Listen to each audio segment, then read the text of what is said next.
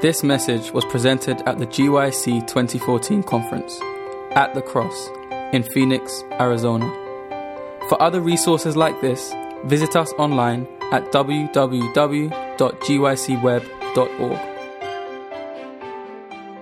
Okay, well, welcome again. Let's uh, bow our heads together as we pray. Father in heaven, we thank you for this opportunity to be at this conference, and I pray for all of us that are here. I pray for your spirit to to bless us in this session as we uh, seek to uh, know how to win souls for Christ. We pray that you would just enlighten our hearts and minds in Jesus' name. Amen. Amen. Uh, before we get into the heart of today's uh, presentation, it's a very specific um, seminar on campus ministry, and even if you aren't specifically involved with campus ministry, uh, welcome. I think earlier I had people sh- uh, raise their hands, and there were only a few. And we started our first session by saying, um, quoting from Dr. Charles Malik. He is the former uh, Secretary General of the UN General Assembly, and he said, Change the university and you change the world. Uh, so there's a lot of potential at these universities. And before we get into the heart of today's mm, um, presentation, I wanted to give a couple resources. I mentioned this in passing in our first presentation. We talked about fast missions. And if you go to fast.st, uh, www.fast.st, there's some great resources there. And um, a gentleman by the name of Dan Vis has really, um, how should I say, refined uh, the concept of small groups and implemented it. Oh, we're not even on. I'm like going through these slides like something's on there. Like, do you see that slide? It's not even there. Oh, I'm sorry.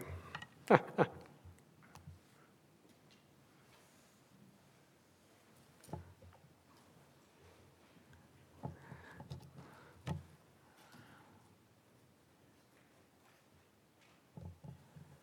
were on a minute ago. Just a minute here.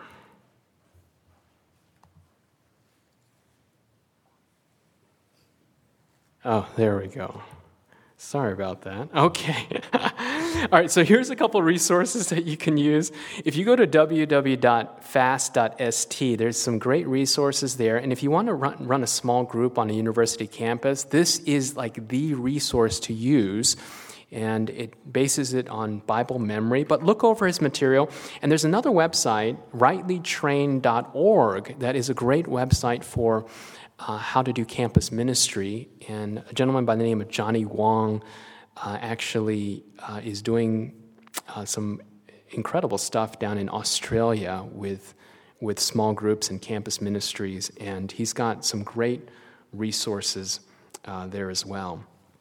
All right, so let's move on. Uh, just a little bit of a review. We said uh, this is the philosophy that we want to follow in campus ministry. Christ's method alone will give true success in reaching the people. The Savior mingled with men as one who desired their good. He showed his sympathy for them, ministered to their needs, won their confidence. Then he bade them follow me. And uh, we shared a few stories of where this principle worked. Uh, this is we told you about the story of Christian Bull. Three years ago, we knocked on his door in east uh, southern side of Lansing, and uh, he took Bible studies. Uh, we baptized his mom, his brother, his aunt. We're working with his dad right now, and uh, he just graduated from Southern Adventist University, and uh, he's, he's going to be a pastor. So that just shows you the potential that we have with campus ministries. We told you about Anthony, Anthony Burrell. He's the gentleman um, to your right, um, second from the right, the guy with the red shirt there. He's son of a Baptist pastor uh, in the jazz program, had a $40,000 annual scholarship, and uh, started taking Bible studies. Uh, one of our students gave him a study on Daniel 2 and then continued further studies. He was baptized. He walked away from his $40,000 scholarship, and now he's at Southern studying to be a pastor as well. So we just see the, the, the uh, impact that you can make through campus ministries. The challenge with campus ministries is that you invest in these people and then they leave, you know, which is, which is wonderful, but at the same time, campus ministry, as I say, is always three years away from dying because if you're not duplicating yourself, um, it will it will fade because these people are graduating and moving on all the time. We talked about Liu Yang and she was at a bus stop last year, not, not 2000, no, it's yeah, 2013, August, and uh, she um, came to this country as an exchange student from China. She um, someone had given her a catechism, and she was at a bus stop, and one of our students approached her and um, saw the catechism, and uh, she started taking Bible studies, and she was baptized in February of last year. So she went from the bus stop to baptism in seven months, and came to this country as an atheist, left uh, an Adventist. So just miracle of God. We talked about um, Michelle Odima and uh, how she witnessed to Renee, her roommate. Renee was baptized. Renee witnessed to Taryn. Uh, Taryn was baptized, and now she's a Bible worker in our church right now. And then Taryn gave Bible studies to Alva, and we just baptized Alva in February of this year. And we met Alva at a booth at the Michigan State uh, Union there. And uh, right now, Alva is giving Bible studies to other people. So these, this is just the, the cycle of evangelism that's taking place at the university church. And we talked about this principle that evangelism is like a funnel. Let me see if I can get my uh, thing here. All right, evangelism is like a funnel, and we said that at the top of the funnel is some of your entry activities like uh, cooking schools or socials or even small groups. This is important friendship evangelism. Um, in order to become an Adventist, you need to go through the bottom of this funnel, and the thing that needs to happen, everyone needs to eventually go through Bible studies. That's the only way to become an Adventist. It's either Bible studies or evangelist, an evangelistic series, which is a public Bible study. So that's, that's where it really needs to go through, and your events, which are important at the top, need to eventually lead to Bible studies. If Lou had never taken Bible studies, she wouldn't be an Adventist today. Okay? Uh, so socials are effective in getting them connected to our church members, but at some point they need to get Bible studies. There were a lot of socials taking place at our church. Uh, Lou actually, we said that, uh, our, I mean, she hung out at our church all week. She would study at our church. She would come and eat with us, um, went to small groups. All those types of things are important, but eventually she had to take Bible studies and then she had to make a decision. Okay? Without that, she would still have not made that decision for baptism. And this is really where the rub comes because even if people take Bible studies, they need to make a decision. And I think getting the decision is the most challengingly wonderful thing. Um, and it's perhaps the most difficult things to, to bring someone to a decision on. And um, I'm going to share with you a little bit about the, the path that Lou took um, and illustrated at the end uh, because it was not easy for her to go from being an atheist to an Adventist. Okay, that was, that was a very difficult transition for her. She had many doubts. Um, just to give you a little bit of an idea, we spent probably 10 hours with her over the course of 10 days um, working through the decision process. Um, now, we weren't in there putting screws on her, trying to get her to make the decision. Um, we were helping her through the process of it, and it was very difficult, but there is, how should I say, a science to soul winning and getting the decision. And so I hope to be able to illustrate that uh, today uh, as we talk about the Holy Spirit, because um, this isn't something that we uh, need to recognize in soul winning that we're not out there alone. Amen? Um, all of heaven is trying to win souls. We need to cooperate with heaven in the saving of souls. And it is liberating to recognize that you don't have to go out there and ripen the fruit. Okay? The fruit is ripening, the Holy Spirit is working you need to pick the fruit that is ripe. All right? So in other words, go to the people that are searching for something more, and then you work with that. You partner with the Holy Spirit in the saving of souls. This is from um, 1888 materials. Ellen White says this There is one talent which you are greatly deficient. The talent of soul winning. Of all sciences, the highest and the most essential is the science of soul winning. It embraces very much. In your position of trust, you need to learn more concerning this science, for you, For you need to exert a molding influence over everyone with whom you have anything to do. But in order to do justice to this work, you must first learn of Christ. So basically, there's a science to soul winning, and there really is a science to, to getting a decision from someone. Okay?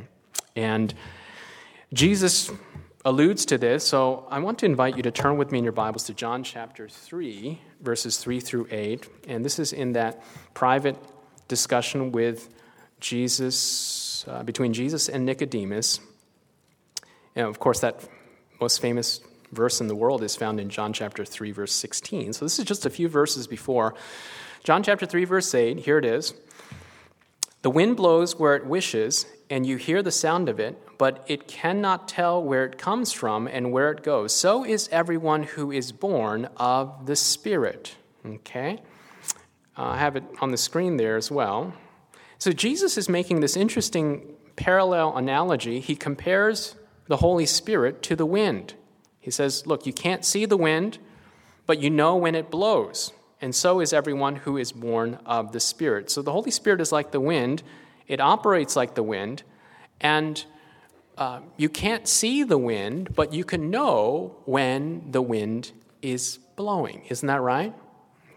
So, to use this analogy in the same way, when you see the tree shake, that's when you know the wind is blowing. Okay, so when you see someone, and this is what Jesus did, and this is what we need to do as soul winners is recognize the Holy Spirit is working all the time. And when you're giving a Bible study to somebody, or you're sharing, or you're witnessing, or you're interacting with an individual, and you notice the tree shake, okay, I mean, metaphorically speaking, but you notice, you notice that the tree is shaking, that's when you know to proceed to call for a decision all right? Because that is a sign of conviction. All right, what is this a sign of? Conviction. So this is what you need to do is you need to watch people, and I, I believe Jesus was a person that watched the faces of individuals while he was ministering to them. So when you're giving a Bible study, it just can't be this just cerebral cognitive transmission of information. It needs to be um, a dynamic interactive involvement where you're watching the faces of the individual. Now, there are many times when I'm giving a Bible study and um, I don't see any conviction, so I don't move, okay?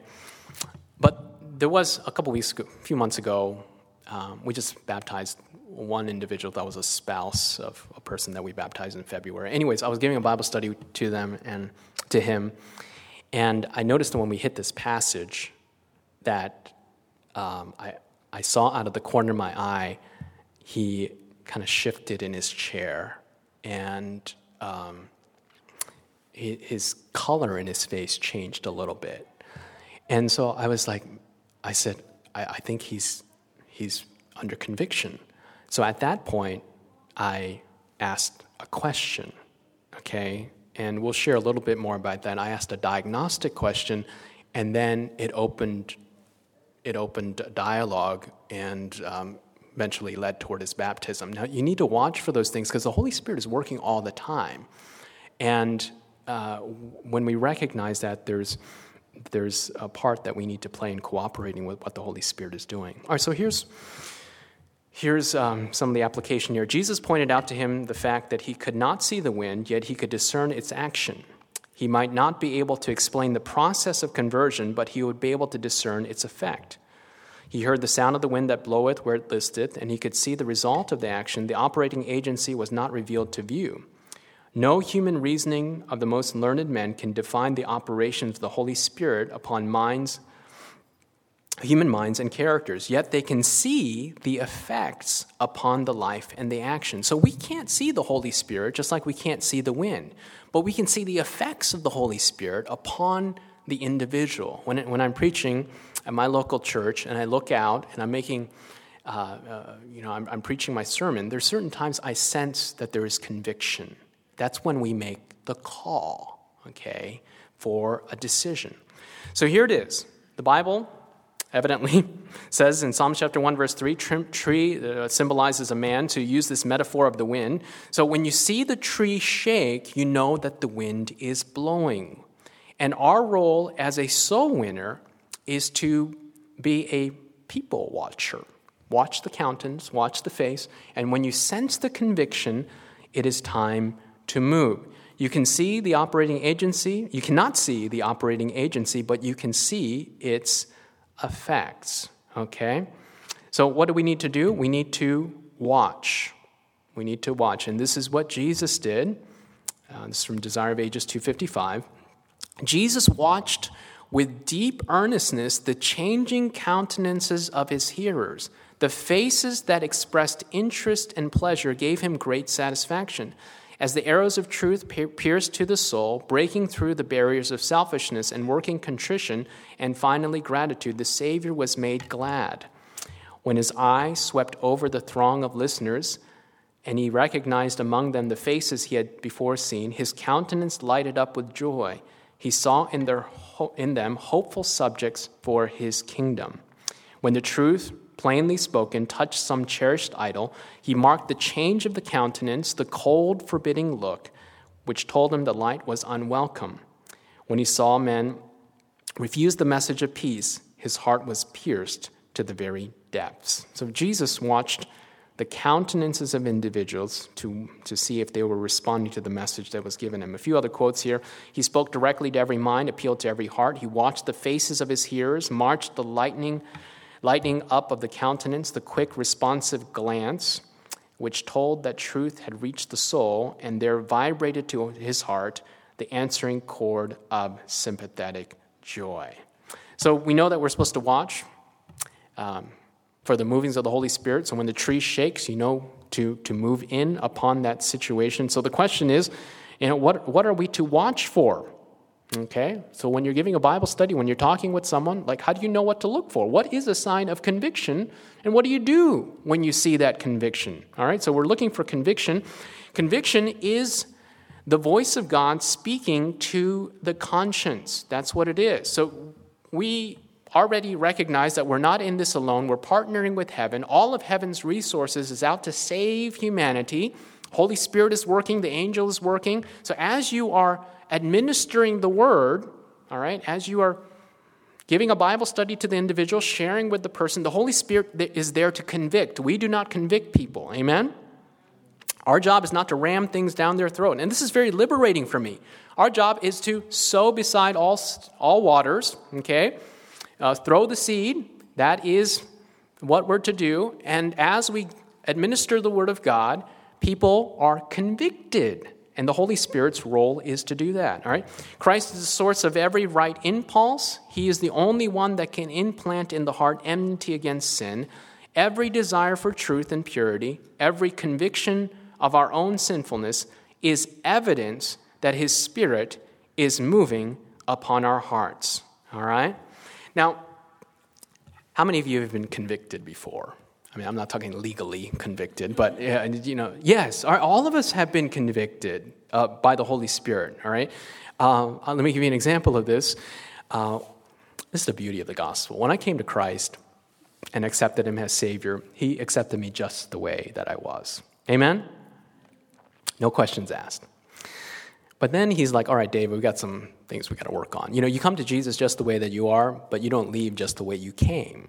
Okay, just like the leper came to Jesus just the way he was, he didn't leave the same way. All right, but there's a transformation that takes place, and so I had a lot of problems, uh, issues, sanctification, work of a lifetime. Praise God. Okay, I still still have a long way to go. Okay, but one of the things that I did BC before Christ was I um, I, I used to steal things.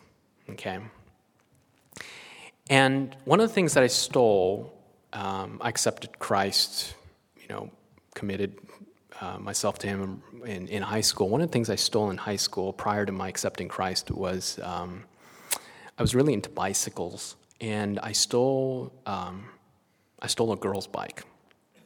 Yeah. Um, yeah, it was European. Me and my friend, we saw it at the high school. It was there for a few days, so we thought, why don't we just take it? We backed his van up, we put it in the vehicle, and then took it out to the woods. And we didn't, we didn't want the frame, we wanted all the components. So we stripped it of all the components, threw it out in the woods to, to rust. And then I felt kind of guilty at that point, and then he kept all the components. but I was still an accessory. And, I, and anyways, I'd stolen some. Anyways, my conscience was really seared by that time, and it didn't bother me. And it didn't even bother me when I accepted Christ. But then a few months later, as I was doing my morning devotions, this is how it works. The Holy Spirit came to me, said, David, you remember that bicycle? And, uh, and I said, Yeah, but praise God for the gospel. You know, you're forgiven. And, you know, you tried to rationalize it away. And I said, Besides, my friend kept it, and all these types of things. And the thing about conviction is that it's very uncomfortable. Have you experienced that? Okay, it's very, I couldn't go to sleep that night. Um, and it seemed that uh, I, I was very uneasy about, about what had happened. And that's, that's what the conscience does.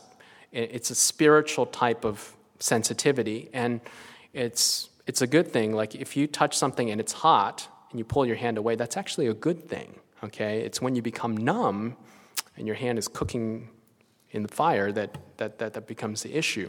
So that, that sensitivity, that conviction is, is real. So long story short, I, I went back home. I was on home leave. I was going to a boarding academy. Came back home to my old school, and I met up with my friend. I said, "Hey, do you remember that bicycle we stole?" And he's like, "Oh yeah, yeah." I said, hey, "He said, by any chance, do you know whose it was?" And he said, "I think it was so and so." And so I looked it up in the yearbook, went back to the academy, and this is what happened. I said, "All right, here it goes." I told my parents, by the way, his son's a thief, and um, I said, "You know, you're gonna have to help me pay this thing back." So I, I, I got on the phone. I called this number, and the mom answered and uh, I said, is, is Kim there? I forgot her name.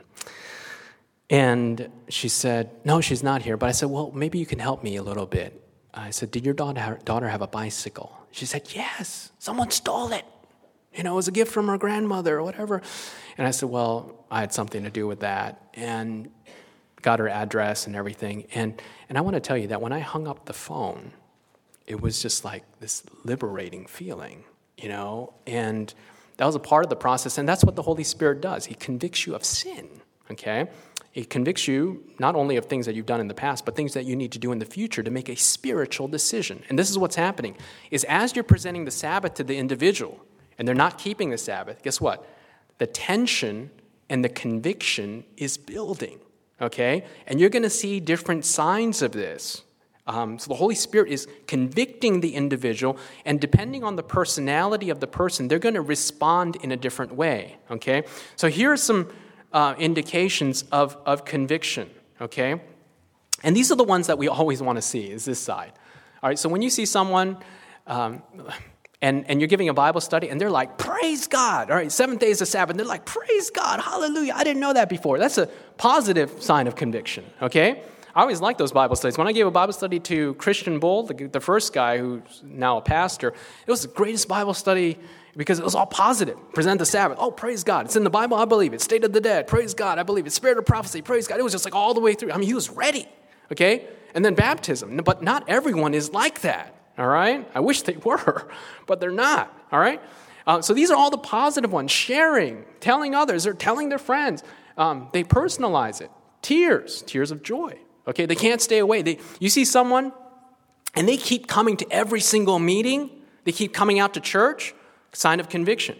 And my associate pastor, his name is Daniel Jean Francois, he was in that other picture. This guy is a master soul winner. I've never seen someone that can close like Pastor Daniel. And you know what he does? We do an appeal. This is really, we do an appeal at our church every single Sabbath. Okay? It's not always an appeal for baptism but it's, a, it's an appeal for spiritual decision. So at the end of every single sermon, and we're on a university campus, so we have non Adventists coming to church all the time. On any given Sabbath, no less than 10 usually in our church, okay, because Bible studies are taking place. So we, when, when we give the appeal, all right, Pastor Daniel's in the back and he's got his eyes open, all right, and he's scanning. He's scanning. And as soon as we see that hand come up, okay, to accept Christ or for baptism, what he does is he pulls them out right after the service, takes them by, and, and, and seals that decision. Okay? So these are signs of conviction. You see someone make a spiritual decision, we know that the Holy Spirit's moving. Okay? And you need to strike when the iron's hot. Can't stay away. The lighting up of the face. When you're giving a Bible study, their countenance lights up, um, becomes very friendly. They have questions, studying, positive attitude changes, lifestyle changes. You see someone making dramatic lifestyle changes on their own, you know that the Holy Spirit is working upon their hearts. Restitution, they start making things right. Okay, peace. They, they continue to pray about it. So these are all signs of conviction. When you see that someone is moving at a rapid pace, there's one person that we are studying with currently. Uh, she is a law student at Michigan State University. Uh, Carlo um, got her in Bible studies. And Carlo came to me and said, You know, there's something about this, this young lady. She wants to study the Bible every day of the week. Okay? She's like, Please, I want to study Monday, Tuesday, Wednesday, Thursday, Friday. That's a sign of conviction. The person is moving at a pace. All right, so this is a positive indication of conviction. And so when you see that, that's when you throttle the accelerator. All right, you, you see that and then you, you meet that, that need that they're really, that they're really feeding. Okay? Um, all right, so here are the negative indicators sorrow rejection, argument, tears, avoidance. Now, this is one where a lot of people that are beginning Bible studies, this is one that they have a hard time dealing with. You give a Bible study to someone about the Sabbath, and then suddenly they're not answering their phone, right? Not answering their email. You see them walking down the hall, they walk the other way. Okay, this is a sign of conviction, all right? And I'll never forget the story of one gentleman who's giving Bible studies to an individual, and um, they were avoiding him. Okay, avoidance. So he knew it was a sign of conviction, and he, I mean, he's a hardcore, hardcore, hardcore soul winner. And so what he did was he he camped out at his house. Okay, he just he just stood stakeout. Or he just stood there. He knocked on his door. He knew he was home, but he wasn't answering. So he just he just parked his car outside and just waited, all right? And then suddenly he looked at the window and he saw a foot coming out of the window, all right? And the guy was slipping out and was running in the other direction.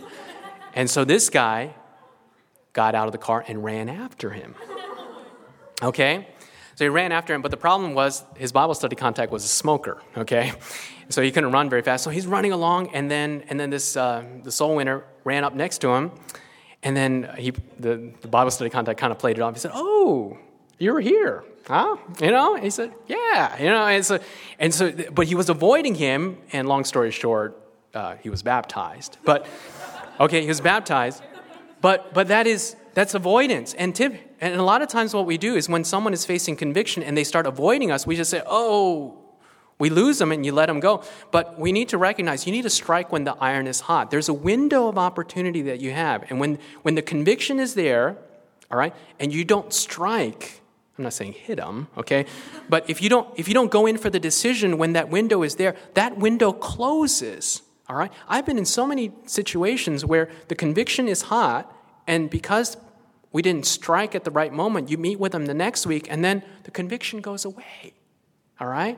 I've been in some Bible studies where they say, Oh, I can see the Sabbath, Pastor. Then I meet with them two weeks later, and they're like, Oh, I don't see the Sabbath anymore. What has happened? The truth is still there, but the window of opportunity has passed.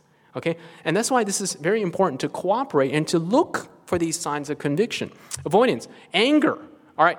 That is one that none of us like to face. All right? But if you give a Bible to someone, Bible study to someone about the Sabbath, and they get hopping mad, like irate and angry, you know that brother is convicted. Okay? That, that brother is convicted.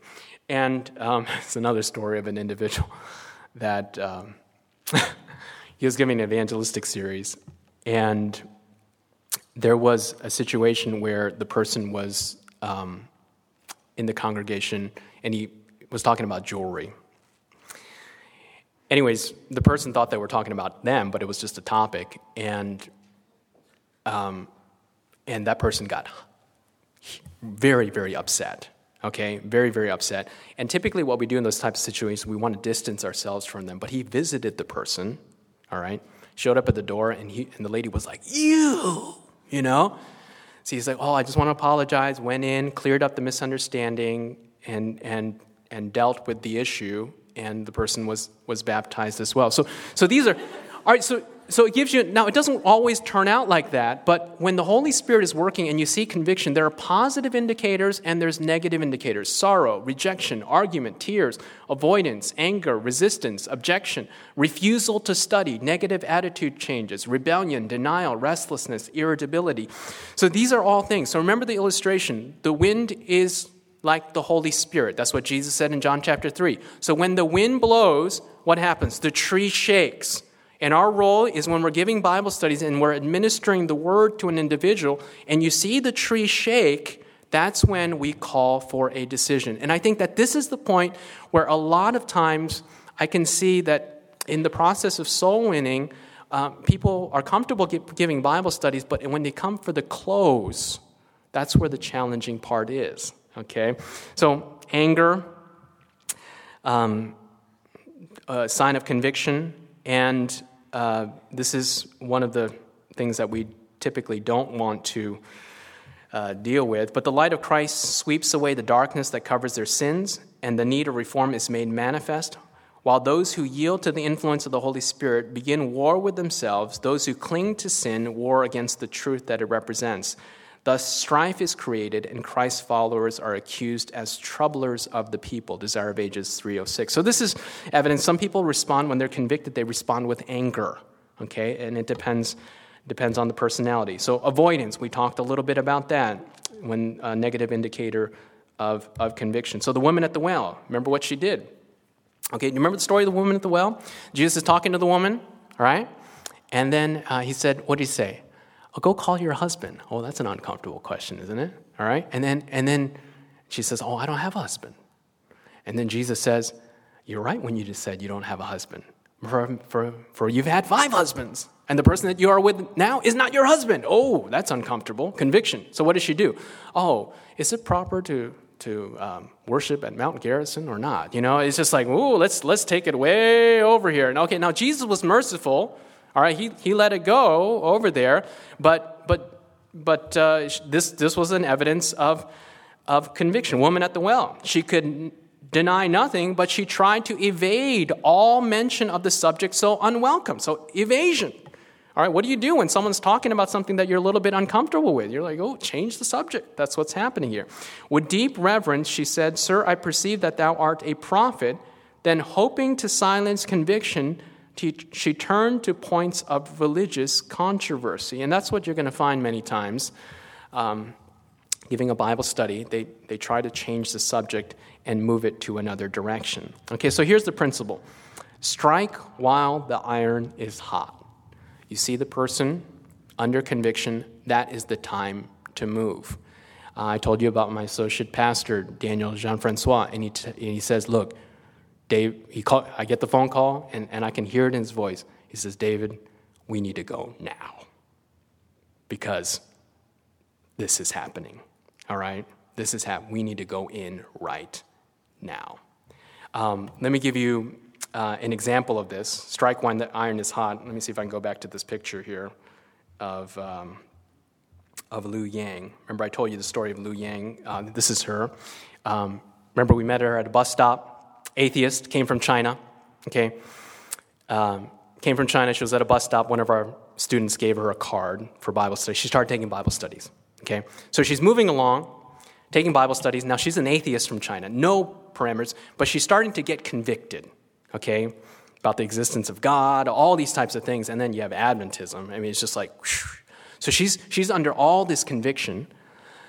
And we met with her extensively over a period of time. And there was one Sabbath where we preached the Sabbath message, we're having fellowship dinner, and my associate pastor comes to me and he says, he says, we need to meet with Lou right now. So I could tell by the tone in his voice that, I mean, something's going on. So I was like, all right. So I got up from my meal, went into his office. Lou is in there, and uh, she's sitting there, and I could tell right away, just by looking at her body language, conviction written all over her face. Okay? She, she's not sure about baptism up to this point, but she's, she's right on the edge, and we've been working with her. But that Sabbath, something happened. Holy Spirit was speaking to her. I could see the conviction. So I looked at her, I looked at Daniel, we shut the door, I sat down, and for the next hour, we started to talk with her.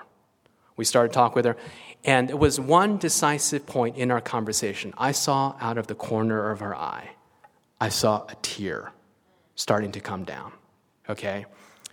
And it was at that moment um, that I knew it was the decisive moment. And by the grace of God, I turned to Lou and I said, Lou, do you want to, right now, accept Jesus as your Savior? Right now. Jesus is knocking on the door of your heart, Lou. Do you want to, right now, accept Jesus as your Savior? And it was at that point, it was just like a, you know, just a well. She just, you could see the tears just coming down her face. And I made the appeal, and she said, Yes. She said, Yes. And so we, I said, Lou, you just repeat after me. And, and we, we did the sinner's prayer. She accepted Christ. I mean, and, and I want to tell you that um, this is why I'm a, this is why I'm in this.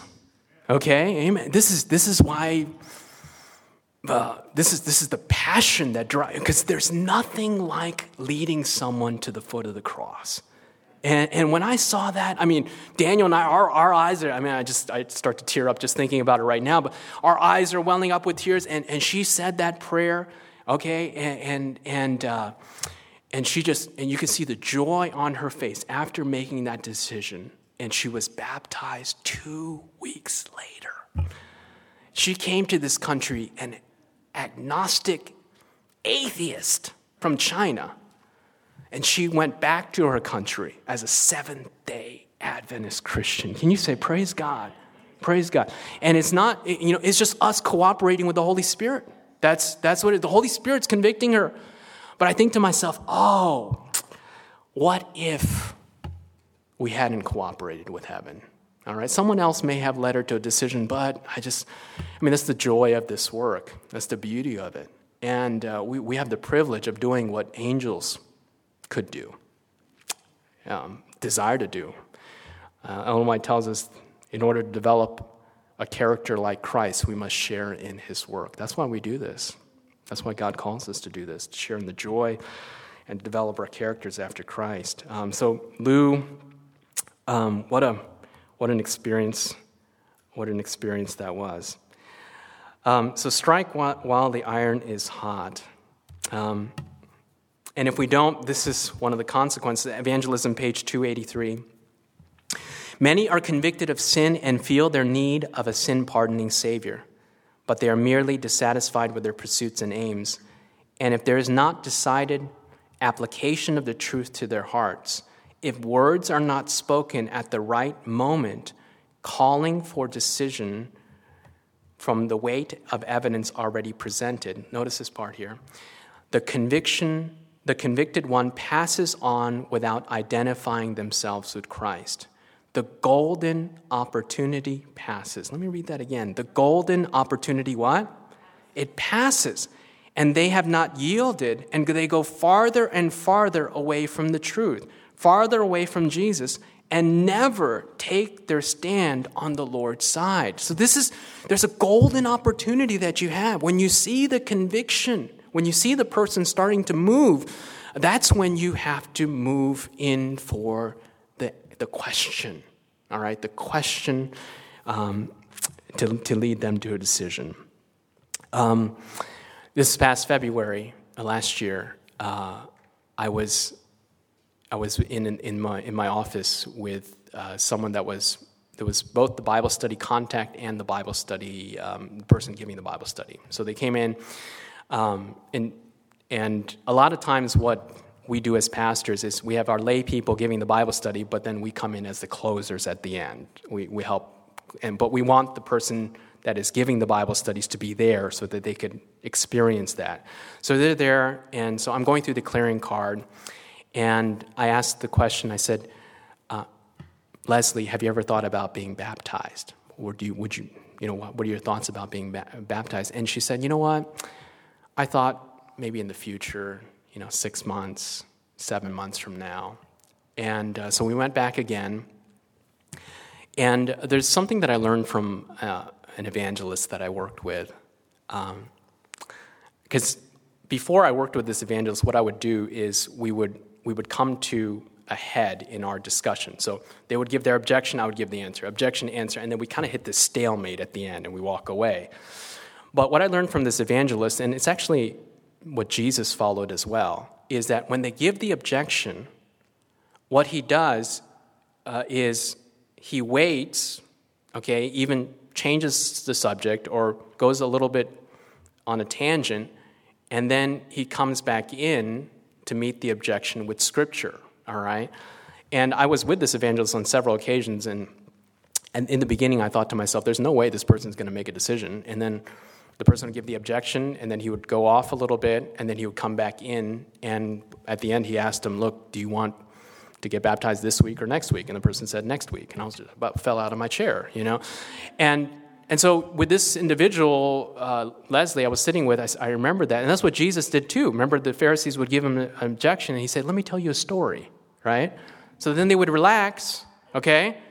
So then you tell them the story, the story, and then, and then the punchline comes in, right, at the end of the story. And that's, and what, what you don't want to deal with in objections is, is pride, because sometimes you get into this argumentative phase. You don't want pride to become a factor, all right?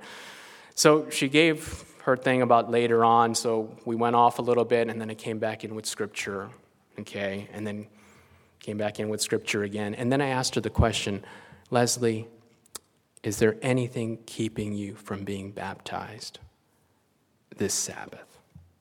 Because doctrinally, she was all clear. Anything keeping you? And she said, she said, no, there's nothing. And then I said, well, let's, you want to do that? And so we moved in, and she was baptized um, as, a, as a result. But if you don't strike when the iron is hot, um, the greatest thing that the devil wants to do sometimes is, is just to have us procrastinate. All right, moving on. Evangelism, page 228. When persons who are under conviction are not brought to make their decision at the, what is the word up there? At the earliest period possible, there is danger that the conviction will gradually wear away. So, this is important. When you see someone make a decision for baptism, like in an altar call, it's important to take them away and seal that decision immediately afterwards. Okay? Because if you don't, the conviction can die away. It is as much our duty to look at the after interests of a camp meeting as it is to look after the present interests, because the next time you go, if they were impressed and convicted and did not yield to the conviction, it is harder to make an impression on their minds than it was before. You cannot reach them again. This is the way the human heart works. Remember, Paul says, Today, if you hear his voice, harden not your heart. Notice the, notice the operative word, today, right? Right now. When you hear his voice, harden not your heart. The implication is you are never more susceptible to the Holy Spirit than when? Today. Today. Because tomorrow, you will be in a different place than you are today. Once you don't respond, your heart goes through what is called the hardening process. All right? I've been in multiple Bible studies where I study with someone, they don't make a decision, I study with them two weeks later, and they are a different person. What has happened? The truth hasn't changed, but they've changed. All right? So this is this is an important principle for us to follow. Our greatest need, the Holy Spirit for the gift of discernment. So, this is what we need to pray for. This is the, the Holy Spirit can give us to watch for conviction. The need to perceive. The same heard Paul speak, who steadfastly beholding him and perceiving that he had faith to be healed, said with a loud voice, Stand upright on thy feet. And he leaped and walked. So, Paul had that spiritual deception, uh, perception as well. Um, it's been a long day. All right. Okay. Perception. okay, so here, here is one um, thing I want to cover right before we close the decision to accept Christ as Savior. This is foundational, and this should be early in, in the Bible study. And um, Desire of Ages actually says this, and I think that sometimes in our doctrinal studies we we sometimes just get so cognitive, and I'm not saying that we shouldn't be intellectual and lead them to doctrine, but what makes the doctrine relevant and applicable is, is to Christ, right? Because you need to lead them to the Savior and accept Christ. The wonderful love of Christ will melt and subdue hearts where mere reiteration of doctrines would accomplish nothing. Desire of Ages 826. As you watch, as you give your testimony on your study, um, watch for conviction. Okay? And um, this is what I do. It's a very simple way of, of having them make a decision for Christ. There's, there's other ways of doing this, but turn with me to Revelation chapter 3, verse 20, and uh, I'll just share this with you. This is what I've done, and I, I want to encourage you to do this. Um, some form of leading them to Christ in your Bible study. Revelation chapter 3, verse 20. It's familiar to each one of us. It says, Behold, I stand at the door and knock. If anyone hears my voice and opens the door, I will come in to him and dine with him, and he with me. So I just asked the question you know, Jesus is knocking on the door of your heart. What do you have to do? All right? God is calling you to open the door. All right? And then I just go in and say, you know, is your desire, is there anything keeping you from allowing Jesus into your heart right now? Okay? And, and, you, and you just ask the question whether they want to accept Christ. Okay? Um, Pastor Lauren Nelson does it a little bit different. He begins by asking the question if you were to die today, would you know that you'd be saved? Okay, so that's, that's a different way of doing it, and then, he, and then he goes down the line.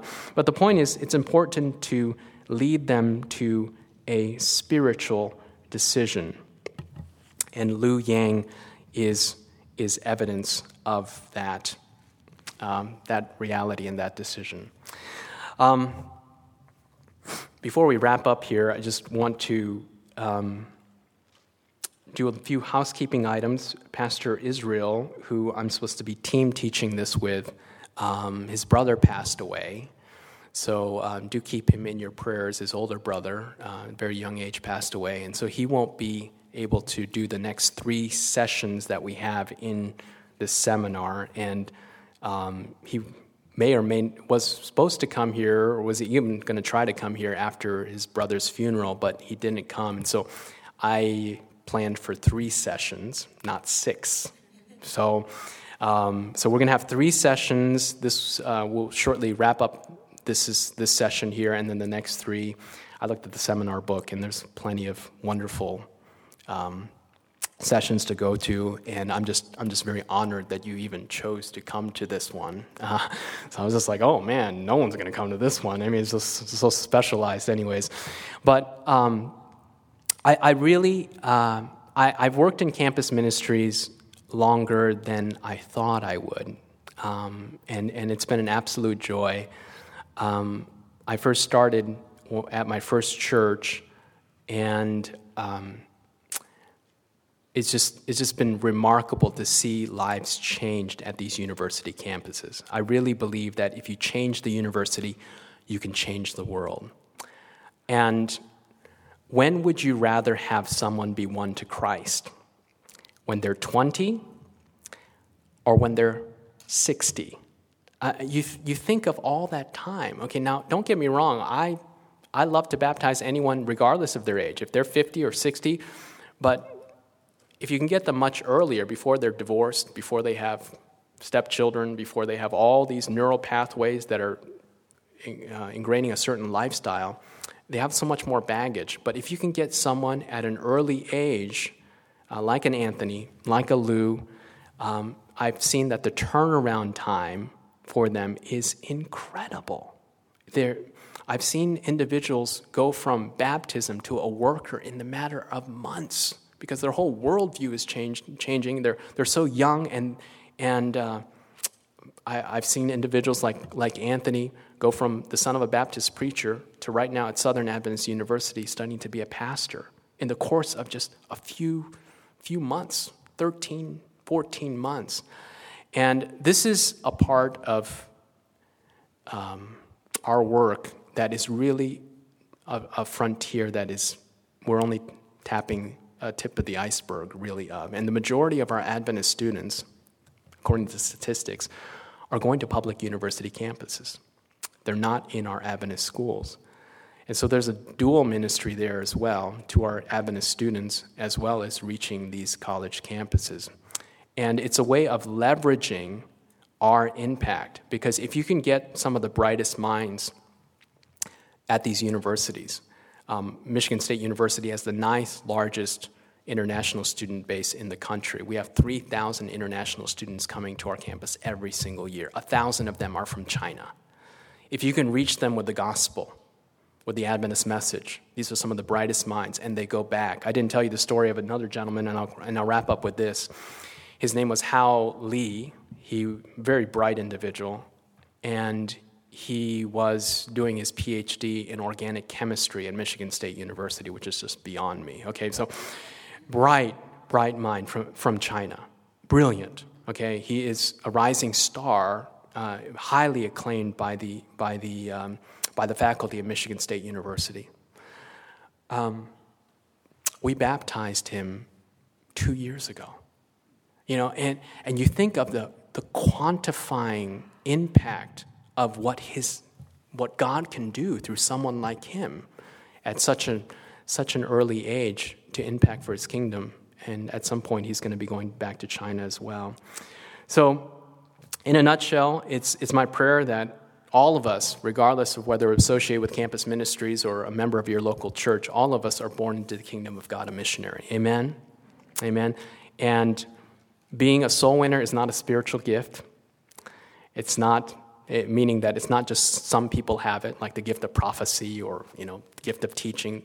Being a soul winner is a God given calling for every Christian. Okay, now you may not be able to give, go up and give a sermon, you may not be a public individual, but in your own way, God is calling you to be a soul winner. Amen?